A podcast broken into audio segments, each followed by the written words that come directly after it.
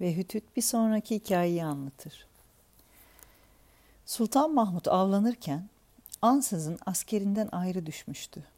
Bir ihtiyar adam eşeğine diken yüklemiş, sürüp gidiyorken diken demetleri çözülüp düştü. Adamcağız kala kaldı. Başını kaşımaya başladı. Sultan Mahmut ihtiyarın perişan bir hali düştüğünü, eşeğinin kakılıp kaldığını, dikenlerin yere serildiğini gördü. Yanına gidip sana yardım edeyim mi? İster misin dedi. Adam da elbette dedi. Bana yardım edersen ne çıkar ki? Ben faydalanırım, sense ziyana girmezsin. Görüyorum, güzellikten nasibin var. Güzel yüzlülerin lütfuna şaşılmaz. Padişah lütfedip atından indi. Gül gibi elini dikenlere uzattı. Adamın yükünü eşeğe yükledi. Tekrar atına binip askerinin bulunduğu tarafa doğru sürdü. Askerine varınca dedi ki, şu yandan bir adam eşeğine diken yüklemiş gelmekte. Her yandan onu kuşatın, huzuruma getirin. Asker derhal o tarafa yürüdü, yolu kestiler. Adama padişahın yanına varılacak yoldan başka bir yol kalmadı. Kendi kendisine, bir arık eşekle böyle zalim bir askere nasıl karşı koyabilirim ki diyordu. Korkuyordu ama o sırada padişahın başına çekilen şemsiyeyi gördü. O tarafa varılacak yolu buldu. Eşeğini padişahın huzuruna kadar sürdü. Padişahın yüzünü görünce dehşetle utandı. Ya Rabbi dedi, halimi kime anlatayım? Sultan Mahmud'a hamallık ettirmişim ben. Padişah dedi ki, ah yoksulum, söyle bana bakayım, ne haldesin? Adamcağız, aykırı oyuna kalkışma, halimi biliyorsun. Şimdi beni tan- tanımazlıktan gelme dedi. Yoksul bir ihtiyarım, yük taşırım, gece gündüz çölden, ovadan diken toplar götürürüm. Onları satar ancak kuru ekmek alırım. Elindeyse sen bana ekmek ver dedi. Padişah dedi ki, dertli ihtiyar fiyatını söyle bakayım. Dikenlerini kaça alayım? Adam, ey zamanın padişahı, ucuz almaya kalkışma. Onları on kese altına bile satmam dedi. Askerler adama, ahmak herif sus, bu ancak iki arpa değer. Amma da ucuz satıyorsun ha dediler. İhtiyar dedi ki, doğru, bu iki arpa değer. Ama böyle alıcı az düşer. Bu iyi bir alıcı. Bir devlet sahibi elini dikenime sürünce dikenim. Yüzlerce gül bahçesi meydana getirdi. Kim bu dikeni almak dilerse bilmelidir ki her bir dikeni ancak bir dinara alabilir. Onun gibi devletli dikenime el sürünceye kadar mahrumiyet bana nice dikenler yükledi. Evet, bu bir dikenden ibaret. Değeri pek ehemmiyetsiz. Fakat onun eli sürülünce yüzlerce can değerinde.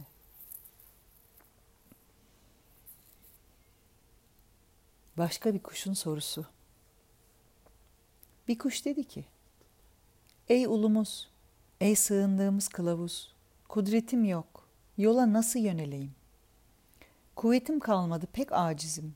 Şimdiye kadar böyle bir yola da asla rastlamadım. Uzun bir vadi, müşkül bir yol. Ben daha ilk durağında öleceğim. Yolda nice ateşten dağlar var. Böyle iş herkesin harcı değil. Bu yolda yüz binlerce baş top oldu, yere yuvarlandı.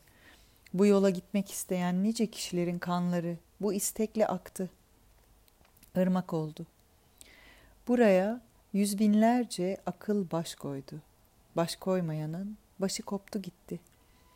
Erlerin bile riya yapmaksızın utançlarından başlarını hırkalarına çektikleri böyle bir yolda benim gibi yoksul toz mu koparabilir? Ömrümce yürüsem bile yine ağlayıp inleyerek ölür giderim ancak. Hütüt cevap verdi. Dedi ki, A donmuş kalmış kuş, gönlün niceye bir bu bağla bağlanmış kalacak. Madem ki burada kadrin aşağı, ister öl, ister yaşa. İkisi de bir. Dünya, baştan başa pislikten başka nedir? Fakat halk derbeder bir halde, dünya için ölmekte. Yüz binlerce kişi sarı kurtlar gibi dünyada dertle, elemle ağlayıp inleyerek ölüyor. Biz de bu yolda hor, hakiri ölürsek ne çıkar? Bu ölmemiz pis bir yerde, pis bir şeyh için ağlaya inleye ölmekten daha iyi ya. Eğer benim bu isteğim, senin şu isteğin hata ise şu anda derdimizden ölsek yeri var. Dünyada nice hatalar var. Bir hata da şu inkardır işte. Aşk bir adamın adını sanını kötüye çıkarıyorsa, süprüntücülükle, hacamatçılıkla, şöhret bulmaktan daha iyi ya gene. Nihayet aşık diyecekler. Yüz binlerce kişi kötüdür, yan kesicidir. Hepsi de dünya leşinin peşinde koşmaktadır. Tutalım ki bu sevgi yan kesicilikten aşağı. Sen onu aşağı gör. Bu bana hiç dert değil. Gönlünüzü bu sevgiyle deniz haline getirirsen, neye baksan o sevgiye gark edersin. Birisi çıkar da bu aldanıştan, hevesten başka bir şey değil. Sen oraya nereden varacaksın? Kimse varmadı ki zaten. Bu hevesle can vermedense gönlümü eve, dükkana vermem daha iyi ederse. Bu çeşit adamları hep gördük. Bu çeşit lafları hep duyduk. Gördük, duyduk da bir an bile kendimizden vazgeçmedik. Zaten işimiz halk yüzünden başa çıkamadı. Uzadı gitti. Bu bir avuç namazsız, niyazsız toprak elinden niceye bir bu çeki. Kendimizden de, halktan da tamamıyla ölmedikçe canımız boğazımızdan temiz olarak çıkmaz. İmanla can veremeyiz. Halktan tamamıyla ölmemiş kişiye sen asıl ölü de. Çünkü o bu perdenin ardında ne var bilmez. Bu perdenin mahremi uyanık olan, hakikatten haberi bulunan candır. Halkla diri olan kişi ise bu yolda namerttir. İş eriysen ayağını bas. Değilsen kanlar gibi masala koyul. İyice bil ki kafirlik bile böyle bir iş, serserice bir iş değildir. Aşk ağacının meyvesi muratsızlıktır. Kimin dileği, isteği varsa söyle ona, başını alıp buradan savuşsun. Aşk bir gönülde konakladı mı, o adamın gönlünü varlıktan çeker alır. Bu dert eri, kanlara bular. Perdeden baş aşağı yerlere düşürür. Adamı bir an bile kendi haline bırakmaz. Öldürür de sonra kan diyeti ister. Adama su verse eziyetle verir. Ekmek verse kanla yoğurur da sunar. İnsan acize düşse, karıncadan bile aciz olsa aşk çıka gelir. Her an zorlar, saldırır durur. Adam tehlikeler denizine düşerse ciğerinden kanlar dökmedikçe nasıl olur da bir lokma ekmek yiyebilir?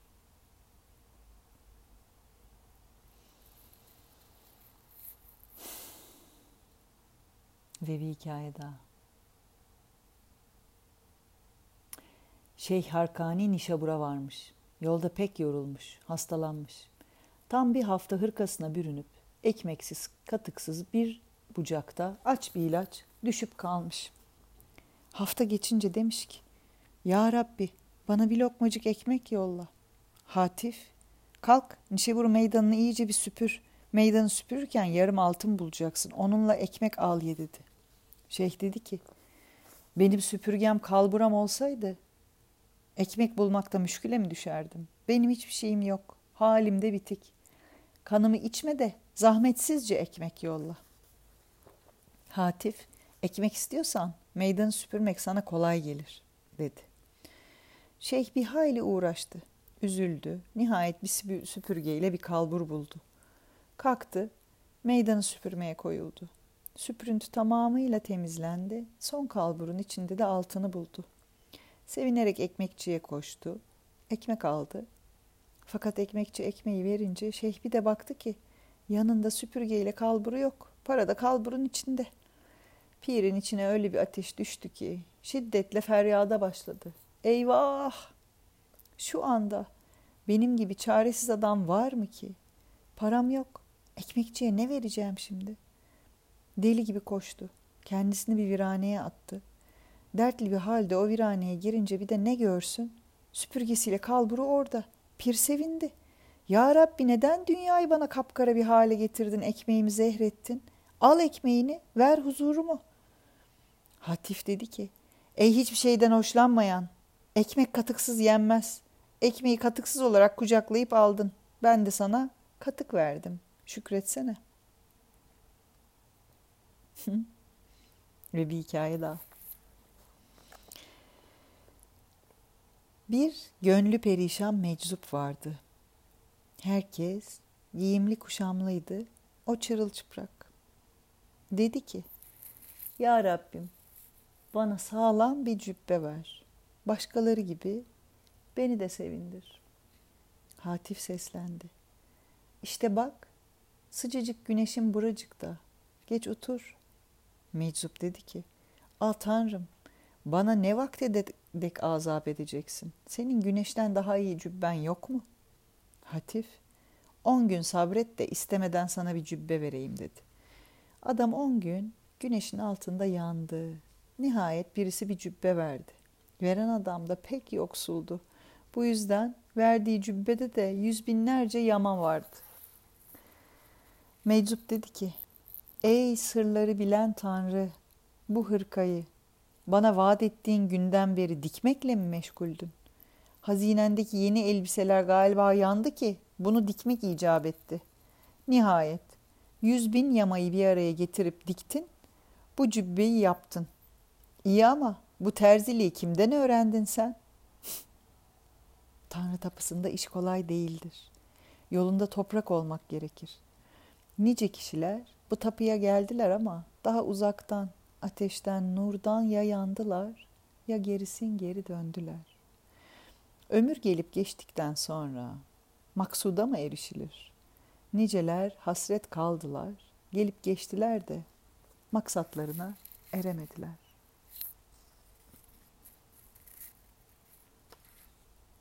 Ve son hikaye.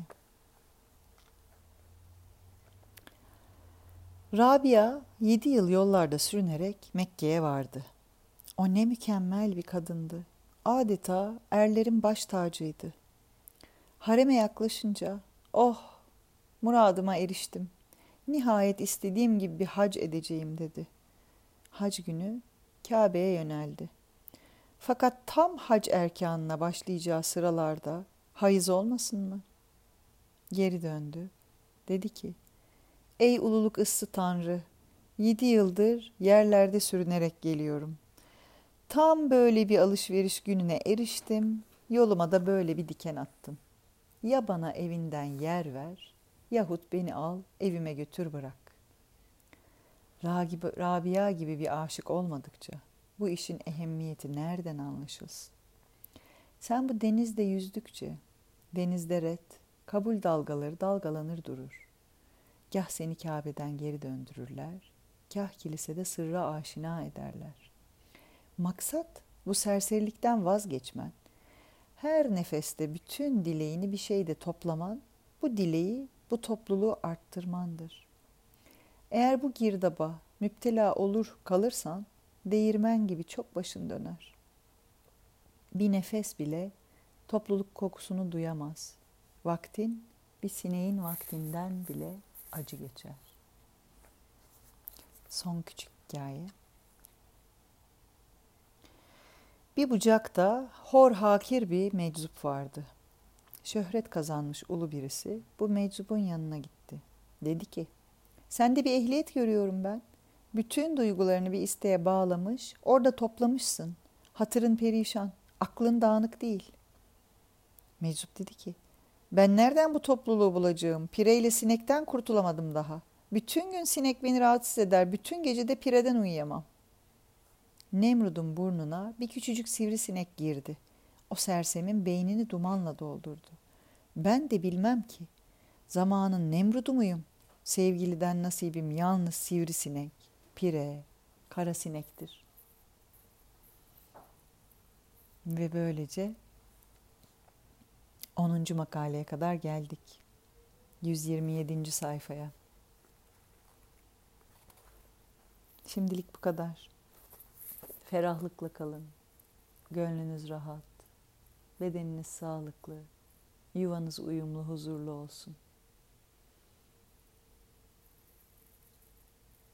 Sevgiler.